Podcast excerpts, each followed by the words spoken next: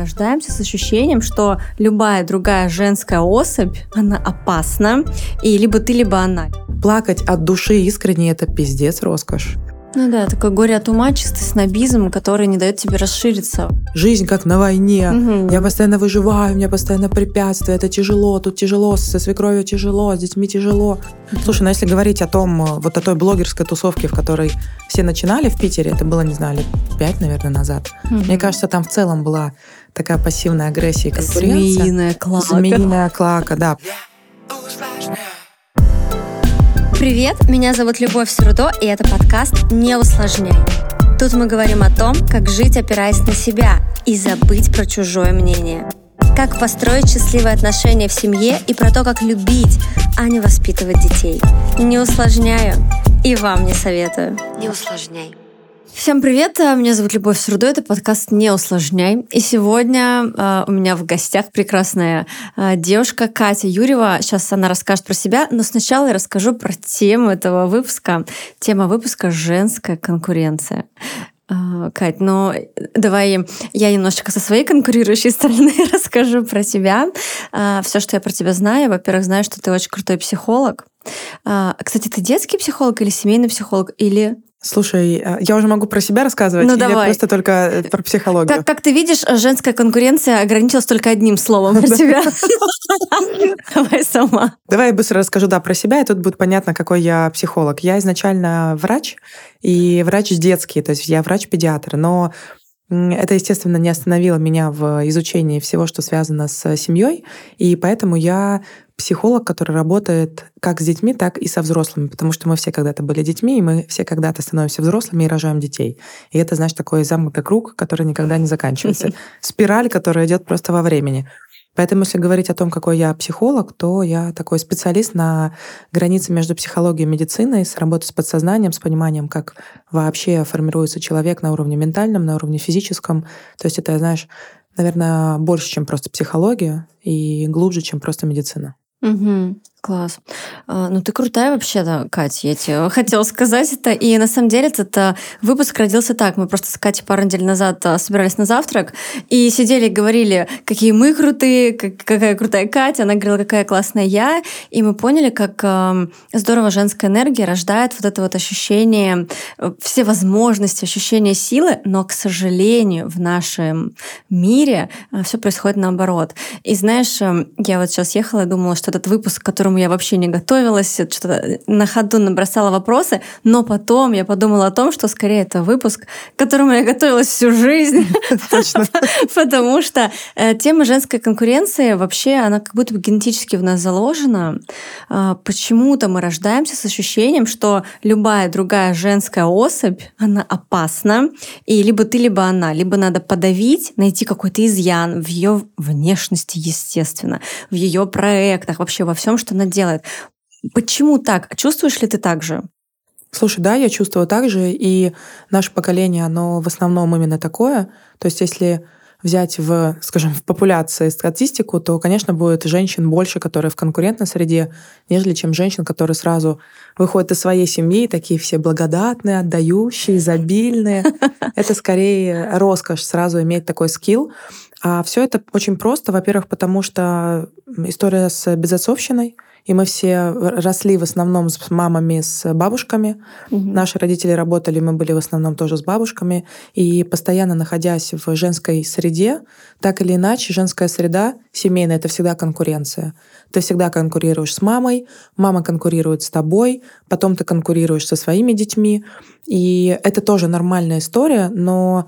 чаще всего она просто выходит за рамку адекватности и нормальности, и получается, что вместо того, чтобы взрослеть через эту конкуренцию, угу, то мы в ней застреваем, и вот с ней как раз и выходим потом в мир, и сравниваем себя со всеми женщинами мира, ищем свои недостатки, ищем их недостатки, чтобы нам самим показаться чуть выше, чуть сильнее. И, конечно, эта энергия, она очень разрушающая, потому что она не строится на любви, она строится на, скажем, на войне такой. Угу. И ты вечно на войне. Знаешь, очень многие говорят, да у меня жизнь как на войне, угу, я постоянно выживаю, у меня постоянно препятствия, это тяжело, тут тяжело, со свекровью тяжело, с детьми тяжело. вот это все тяжело, тяжело, тяжело, это как раз про конкуренцию. Но никто не готов выйти из этого тяжело, потому что в том числе как будто бы в этом тяжело уже стабильно и привычно. Все настолько привыкают в этом находиться, что а как там без этого, страшно и непонятно. И реально я тоже ощущаю, и я на самом деле тоже очень долго находилась вот в этом вот чувстве, что со всеми нужно конкурировать, что другая женщина, она правда как-то опасна, и надо срочно найти, что с ней не так, чтобы тебе стало немножечко спокойнее. Но как много уходит энергии на это, блин. И очень часто потом мы обнаруживаем себя вот такие, у меня нет ни на что сил, вот я устала, просто абсолютный раздрай, потому что всю свою силу мы тратим на вот эту конкуренцию, борьбу, как ты до этого сказала, совсем вокруг. Как из этого выйти, как остановить это? Ну, знаешь, легко сказать, что нужно взять фокус на другом, но как будто бы в этой фразе слишком много глубокого, и так просто не переключиться. Неприкладного, да? Конечно. Вообще, конечно, это все идет из истории про себя. То есть это отношение к конкуренции, это отношение не к другим женщинам, а отношение к себе. Угу. Ты постоянно конкурируешь целыми днями с собой лично. Какая ты была вчера, какая ты сегодня. Сегодня ты толстая, сегодня ты худая. Сегодня ты отекшая, завтра не отекшая. И ты все время к себе относишься с точки зрения красиво-некрасиво, люблю-не люблю. Хорошо-плохо. Да, хорошо-плохо. То есть очень много дуальности. А дуальности ее на самом-то деле не существует. Угу. И когда ты не можешь себя принять такой, какая ты есть, это и есть конкуренция с собой. Потому что откуда идут корни? Когда воспитывается ребенок, ну, например, в частности, женщина, девочка, потому что мы сейчас про это говорим, то нам же как говорили, что ты слишком взрослая для этого, но слишком маленькая для этого. Угу. Или говорили, что вот ты такая красивая, хорошенькая, но двойку получила плохая. Угу. И получается, что человек зависит от своих поступков. И вот тоже замечала ли ты за собой, что ты начинаешь сейчас, может быть, уже меньше, потому что ты занимаешься и коучингом, и развитием личным, и женскими всеми энергиями. Но я уверена, что в тебе это было. Когда ты делаешь что-то, и это не несет тот отклик, который ты закладывала, ты думаешь, что ты плохая. Максимальное обесценивание, да, сразу же. Сразу же, да-да-да. А это не должно быть так. То есть ты должен всегда быть любимой, угу, всегда должна быть хорошей, всегда красивой, даже если твой проект провалился, даже если, не знаю, от тебя ушел молодой человек или дети заболели, это не значит, что ты плохая. А у нас это очень связано. То есть мы связываем своих детей с поступками, какой ты плохой, как ты мог так поступить, ты там обидел ребенка в садике, ты накричал на кого-то в школе. А на самом деле ты и так хороший, но поступок твой плохой. Да. И вот это идет, естественно, с детства. И поэтому отсюда же и берется конкуренция, потому что мы сами с собой конкурируем и жрем себя. Ну да, то есть глобально в первую очередь надо действительно отделять себя от своих поступков. И я всегда говорю о том, что в каждом человеке есть все.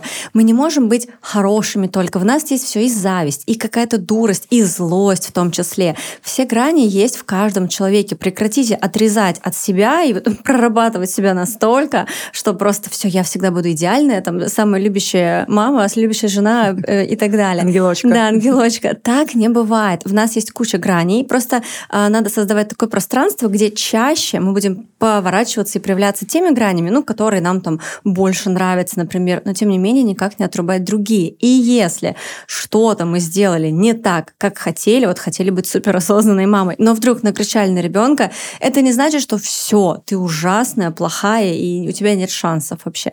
Это значит, что сейчас так получилось, это какой-то поступок, и ты что-то можешь исправить, подумать, как сделать иначе, ты можешь извиниться, ты можешь поговорить с ребенком.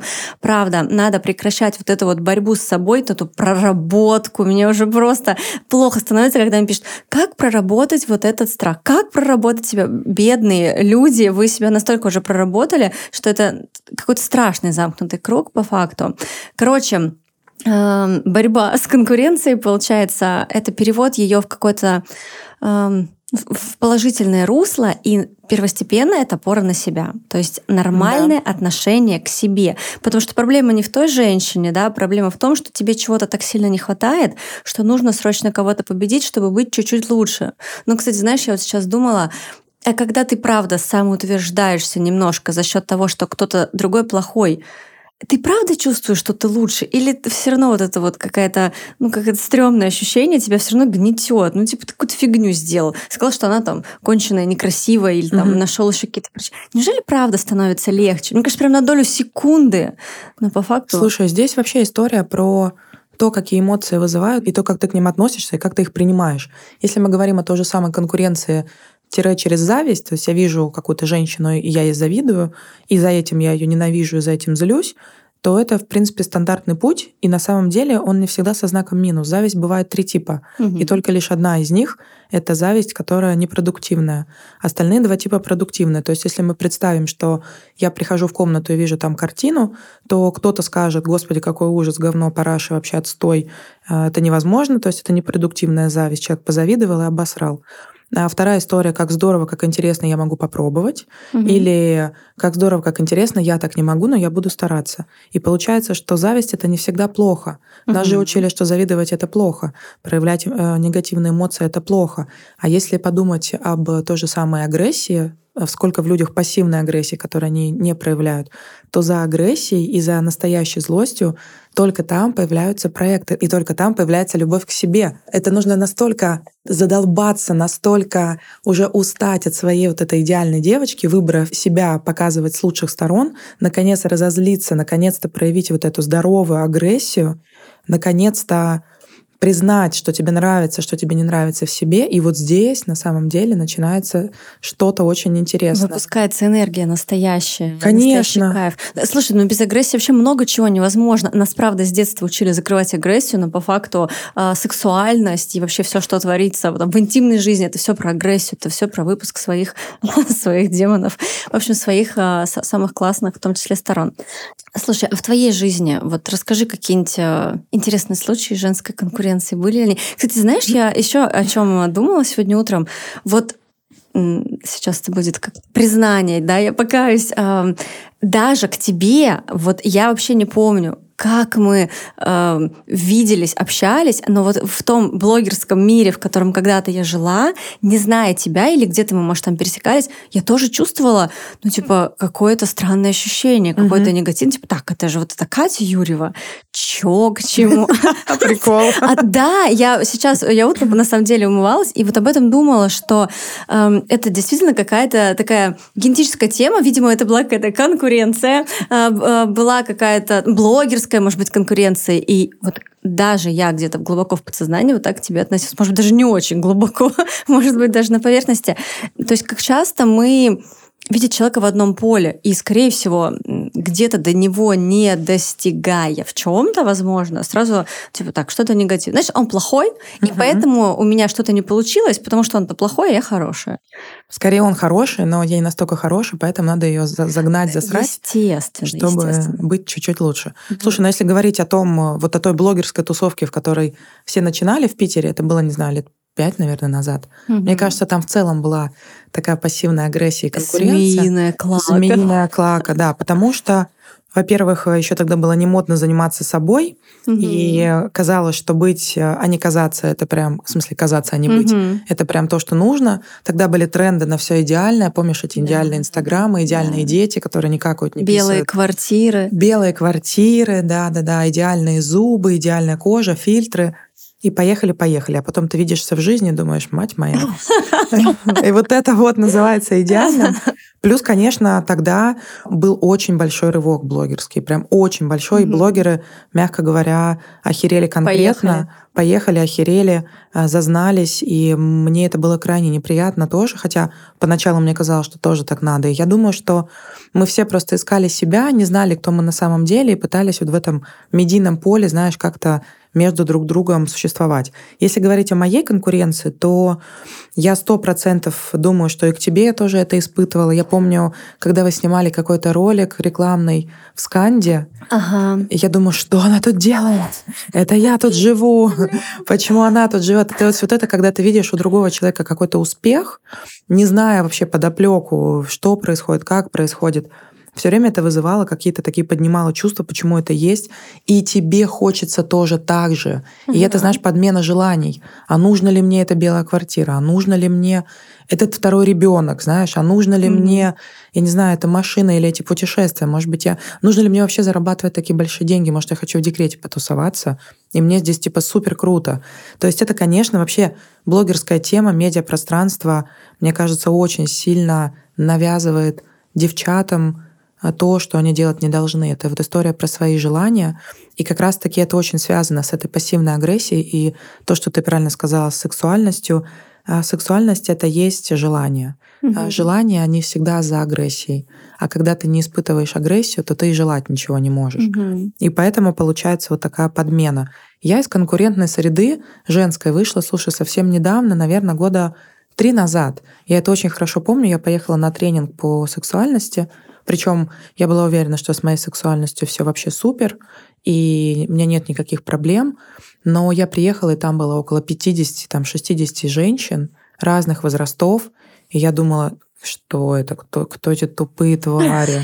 Я умная, у меня образование, я врач, я училась 12 лет, у меня дипломов просто там в сумку не влезет. Еще там педагог был мужчина, и он лысый. Я думаю, ты вообще, кто ты лысый, можешь что-то мне сказать, чем ты можешь меня научить?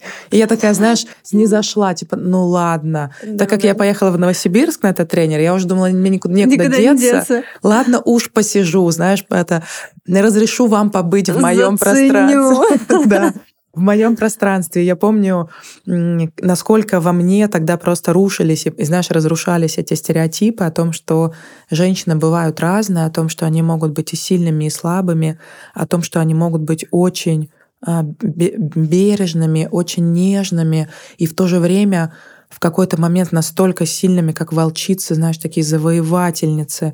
То есть женщина в своей настоящей самости тогда для меня открылась просто невероятным существом. И я увидела, насколько женщины красивы, насколько они искренни, насколько они по-другому чувствуют этот мир, потому что до этого мне все время было легко с мужчинами. Угу. Но, по сути, это совершенно другое общение. Это не про женскую любовь, про какое-то женское принятие. Это все равно «посмотрите на меня». Вот да, какая другая энергия. Другая энергия, да. И меня, конечно, переломало там очень круто.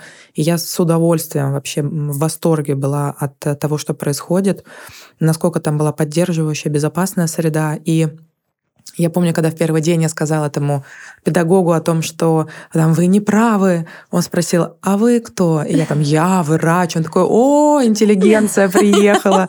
Ну давайте, типа, удивите нас. И я помню, меня это настолько осадило, что, знаешь, иногда какой-то ум, образованность и вот эта вот надменность, это и есть тоже рамка. И очень многие люди действительно образованные, действительно умные, действительно многознающие, но из-за того, что они вот такие надменные, они сами себе ставят рамку, не имеют ни друзей, ни поддержки, ничего, потому что им кажется, что они лучше всех, а остальные все, знаешь, где-то ходят, бегают. Ну да, такое горе от ума, чистый снобизм, который не дает тебе расшириться вообще. 100%. И вот я в тот момент поняла, насколько я вот такая, и после того я стала много проще, много дружественней, бережливей. И я вообще стала к женщинам по-другому относиться. То есть я вижу женщин на улице, и это еще сейчас еще больше усугубилось, улучшилось, потому что у меня умерла мама 8 месяцев назад. И я, знаешь, я вижу каждую женщину, ее какую-то историю. Морщинка, какие-то вот руки, шея, волосы. Не то, что вот почему-то сегодня снова с грязной головой идешь такая, как ты могла с этой кичкой выйти, не накрашена. А потом ты думаешь, а какая у нее история? А что у нее было сегодня? Я вот как-то вообще по-другому начала относиться к женскому миру в целом. Катя, это так сильно то, что ты сейчас говоришь. И вообще, знаешь, мы вот сейчас говорим о том, какие мы были не такие. И раньше я бы, наверное, с ума сошла признаться вот в чем-то подобном, а сейчас я вижу, сколько, опять же, здесь выходит энергии, как это легко признать свою уязвимость, свою в чем-то слабость, неидеальность, и это так нормально, и это так, в этом столько силы, да, говорить, что да, действительно, мы были какими-то снобами, вот это вот самые умные в песочнице, и это было так сложно держать вот этот вот уровень, что ты такой дохера умный, а на самом деле ты нихера не умный, ты просто пытаешься казаться, и ты в таком напряжении, блин, находишься. И так сейчас классно сказать, да дурак, просто занимался какой-то фигней. И правда, разрядка этой ситуации, если вот говорить про женскую конкуренцию, просто честно признаться себе и другой девочке, сказать, блин, да я так хочу, как ты, расскажи, как это. Ой, у меня сейчас прям энергия пошла мурашками и чуть ли не до слез, потому что на ретрите, вот как раз сейчас мы были на Мальдивах, и В последний день я давала такие практики, вот как раз-таки про женское комьюнити, женскую энергию, и просто случился космос. Даже мы с моим вторым тренером рыдали, как крокодилы, хотя мы в целом, тренеры, и мы нормально это все мимо себя... Но это было так сильно, вот эти женщины, которые подходят друг к другу и говорят, ты вот такая, как мне быть такой же, как ты, скажи как, там, поделись, скажи мне, что я тоже такая. Господи, это так круто, вот в этой слабости, в женском принятии и, знаешь, еще в женской способности попросить. О, это вообще... Столько, силы. Это на самом деле, это нифига не слабость. Это такая сила, вот попросить подойти, сказать другой девочке, какая ты, крутая. Как я тоже хочу научиться так, как ты. Ну и вообще, да, реально, просить, это такой очень страшный глагол для всех женщин. И у мужчины просить. И у девочки, естественно, просить вообще страшно, потому что она же конкурентка, я все вообще сама. Да, да. И у себя просить время на отдых, просить время на детей, просить время на проект. Разрешить себе что-то делать и что-то не делать. Это все тоже сюда же. Знаешь, мне кажется, сейчас наконец-то потихоньку мы приходим к такому новому тренду, новой искренности, где всем надоело строить из себя, всем надоело носить эти безостановочные маски, и очень хочется по-настоящему быть и не бояться, потому что все равно остаются люди, которые ходят только с масками и только как кажутся. И не знаю, было ли у тебя такой контакт, у меня был недавно, когда ты вот по-привычному рассказываешь из души, из сердца, прям льешь и не боишься быть насмешкой, например, или что тебе скажут, да, что ты ноешь, там, знаешь, постоянно. И я вот в такое попала. То есть я рассказываю, что со мной происходит, рассказываю по-честному о своих переживаниях. Человек напротив говорит, что ты ноешь, заебала ныть. Что такое? И я помню, мне стало так обидно, я так рыдала. И меня спрашивают, а что ты плачешь? А что ты плачешь? Соберись. А я даже не могу сказать. И это уже, знаешь, не те слезы от, как раньше, слезы от того, что ты что-то признал, а слезы от того, что ты признал, тебя отвергли. Знаешь, такой следующий этап в твоем, в таком вот проявлении. И действительно нужно очень круто и бережно подбирать тех людей и выстраивать вокруг себя вот это комьюнити, как ты говоришь, вы ездили сейчас на ретрит, где по-настоящему можно плакать, потому что, знаешь, плакать от души искренне — это пиздец роскошь. То есть я вообще охотник за искренними слезами, и мы все такие, непробивные девчонки на самом деле, хоть и внутри такие, знаешь, нежные девчонки, девушки, девочки даже маленькие. И когда получается в пространстве создать что-то, что позволит тебе освободиться и исцелиться через слезы, через объятия, через вот эту любовь какую-то, но это, пожалуй, дорогого стоит. Да, и на самом деле, кстати, после некоторых видео с ретрита мне писали люди, что вот только из-за этого я никогда не поеду в такие места, потому что вот там все друг друга трогают и плачут. Но фишка-то в том, что все начинают друг друга трогать и плакать не в первый день и даже не во второй день, а как раз-таки, когда все потихонечку, со страхом начинают снимать вот эти свои маски, начинают раскрывать, и в последний день все понимают, какие они, одинаковые, какие они классные, какие они одинаково уязвимы, и вот открываются,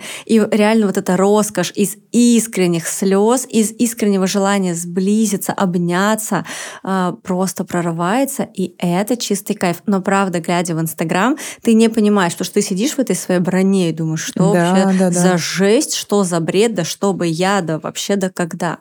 Но... Потому что броня, она вообще же уровней сколько? Это физическая броня, это эмоциональная, ментальная броня. Если говорить там про какого-нибудь Лорена, который считает, что вот это броня на физическом уровне, то есть зажимы в теле, то есть у нас броня многоуровневая, тут ее так быстро не пробьешь. И в основном все девчата, которые ходят на ретриты, которые не ходят, они все равно так хотят. Они просто боятся себе признаться. И каждый раз, когда они говорят, ой, я туда не поеду, меня будут трогать, ой, как им не хватает, чтобы их кто-то обнял, потрогал, приласкал. Да. Ой, там нужно про себя что-то говорить. Ой, как они хотят про себя заявить, потому что никто их не принимает, не близкие обесценивают там какой-то их труд, какое-то их проявление, реализацию.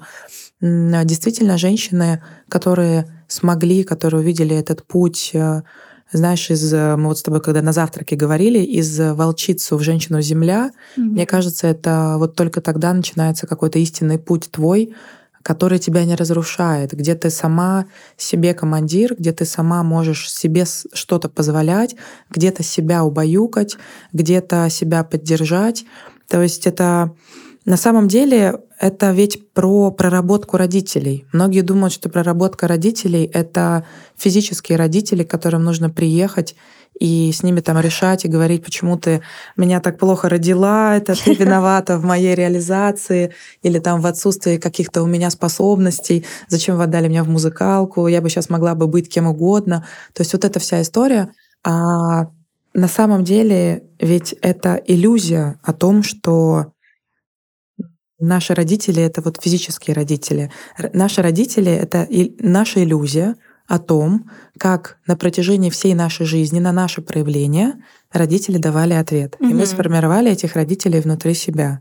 И принять себя, по сути, это же ведь одобрение родителей, никого другого. И вот когда ты это получаешь, тебе больше не нужно никому ничего доказывать. И это все живет внутри нас. Все родители, все эмоции, все оно живет внутри нас, как ты в самом начале сказала, в нас уже все есть. Просто нужно постепенно по ниточке нанизать это на какое-то ожерелье и с удовольствием его носить. А тут, к сожалению, многие очень сильно озлоблены. И действительно, родители где-то были слишком агрессивные, слишком злые, неучастные, холодные. Время было другое. И за вот этой обидой и злостью, за грустью, за ней столько спрятано положительных, нежных чувств, но они так забиты в этот панцирь, что туда пробраться зачастую, правда, очень трудно. Ну да, это тот самый страх, когда люди говорят, что я не хочу туда, я никогда не поеду. Страшно признаться, что ты этого хочешь, потому что вдруг ты это не получишь. Почему мы всегда говорим, ой, да нам не нужны там эти и деньги, и дружба, и вот это вот все, потому что если ты скажешь, а мне нужно, а в ответ тишина, страшно об это разбиться. Но классную историю ты рассказала о том, что я вот от души говорила, да, а меня в чем-то не приняли. И это тоже получается такой навык, вот это отсутствие женской конкуренции, да, это навык выдерживать реакцию окружающих, когда она тебе первый раз не подошла, второй раз не подошла, и ты понял, что, во-первых, тебя это ранит, не надо уходить вот в эту позицию, что я хочу ничего не чувствовать по этому поводу, так не бывает. Да, это меня ранит, но я получаю опыт, например, что этому человеку я, правда, не понесу больше эту проблему. И Катя классно сказала, что нужно выбирать людей, которым вы хотите довериться. Многие люди просто не умеют поддерживать. Они не знают, что вам нужно сказать. Они внутри достаточно чёрствые и не умеют как-то, не эмпатично, например. Поэтому они тоже просто боятся, их тоже никто не научил. Да. Поддержка — это еще труднее, чем проявление в своей слабости. Ну, кстати, вот если вы хотите какую-то получить определенную поддержку, можно об этом сказать. Вот. Потому что иногда можно сказать, что я хочу просто плакать, и не надо мне давать советы, потому что иногда это просто убивает. Я не платил тебе за эту коучинговую сессию, не надо меня коучить, пожалуйста. Хочется просто поныть, а кто-то говорит, да ты сделай вот так, камон. Или знаешь, когда ты приходишь просто к подруге, хочешь сплетничать и дико всех обзывать, просто тебе говорят, что это вызывает в тебе, какие это чувства. А ты не думаешь, что раз тебя это бесит, значит, ты в себе что-то не принимаешь. Да, знаю я это, дайте мне просто поныть. Блин, это на самом деле так круто, взять и спокойно об этом сказать. Не строит из себя вот это вот мироточие, суперосознанное существо. Мы все девчонки, и нам всем иногда надо, немножечко побыть девочкой, сварливой бабкой, там, кого-то пообсуждать, поныть, такие, все, ладно, попустила, стало полегче. А ведь еще многие девчонки, они упираются только в мужей, и круг общения же очень сильно меняется, когда ты замуж выходишь, потом детей рожаешь, и часто следующий этап, вот найти кого-то уже на своем уровне, друзей, людей, знакомых, трудно, или просто еще не пришел этот уровень, этот этап, потому что со старыми уже общаться не хочется, и ты начинаешь общаться с мужем, и выдаешь все свои переживания мужу, а он мужчина, он не поймет. Он, да, будет выслушивать, где-то он будет срываться, потому что у него другой менталитет, у него мышление по-другому существует. И там тоже очень много разочарования. То есть женщину поймет только женщина, исцелить женщину может только женщина, потому что энергии другие. И, конечно, вот эта история, как ты говоришь, что они боятся быть неуслышанными и отвергнутыми. Первый путь к тому, чтобы Понять себя — это быть отвергнутой на самом-то деле. Mm-hmm. Это еще начинается с детства, когда ребенок сначала чувствует себя с мамой единым миром, а потом после 3 лет он становится отвергнутым, потому что что-то становится нельзя, потому что любят только не его. И если ребенок это не прошел, то в итоге мы во взрослой жизни с этим же сталкиваемся, что нас все должны любить, нам все должны давать поддержку, а на самом деле нет. И как ты правильно сказала, это очень сильный навык, который приходит не сразу. То есть одно дело стать уязвимым, другое дело — это выдержать то, что люди на это скажут. Mm-hmm. И многие здесь закрываются, потому что не находят близких людей, которые тебя поддерживают. Ты раз сказал, не знаю, родственникам, близким, своим подругам, что там ты переживаешь, не знаю, из-за отношений с мужем, вот, а вроде бы все хорошо. То есть не бьет, не курит, не пьет, да, там деньги дает, но вот ты такая еще и недовольная, ничего себе. А на самом деле это долгая работа. Выдерживать, понимать, что ты хочешь, и к этому дальше идти. Угу. И здесь обязательно, если кто-то послушает сейчас, находясь на таком пути, не обязательно не сворачивать и просто искать действительно людей, которые в той же вибрации находятся. Да, действительно, сейчас это не так сложно сделать. Можно, правда, находить там в Инстаграме людей, которые вам откликаются, писать им, звать на кофе, ездить на какие-то мероприятия, женские клубы.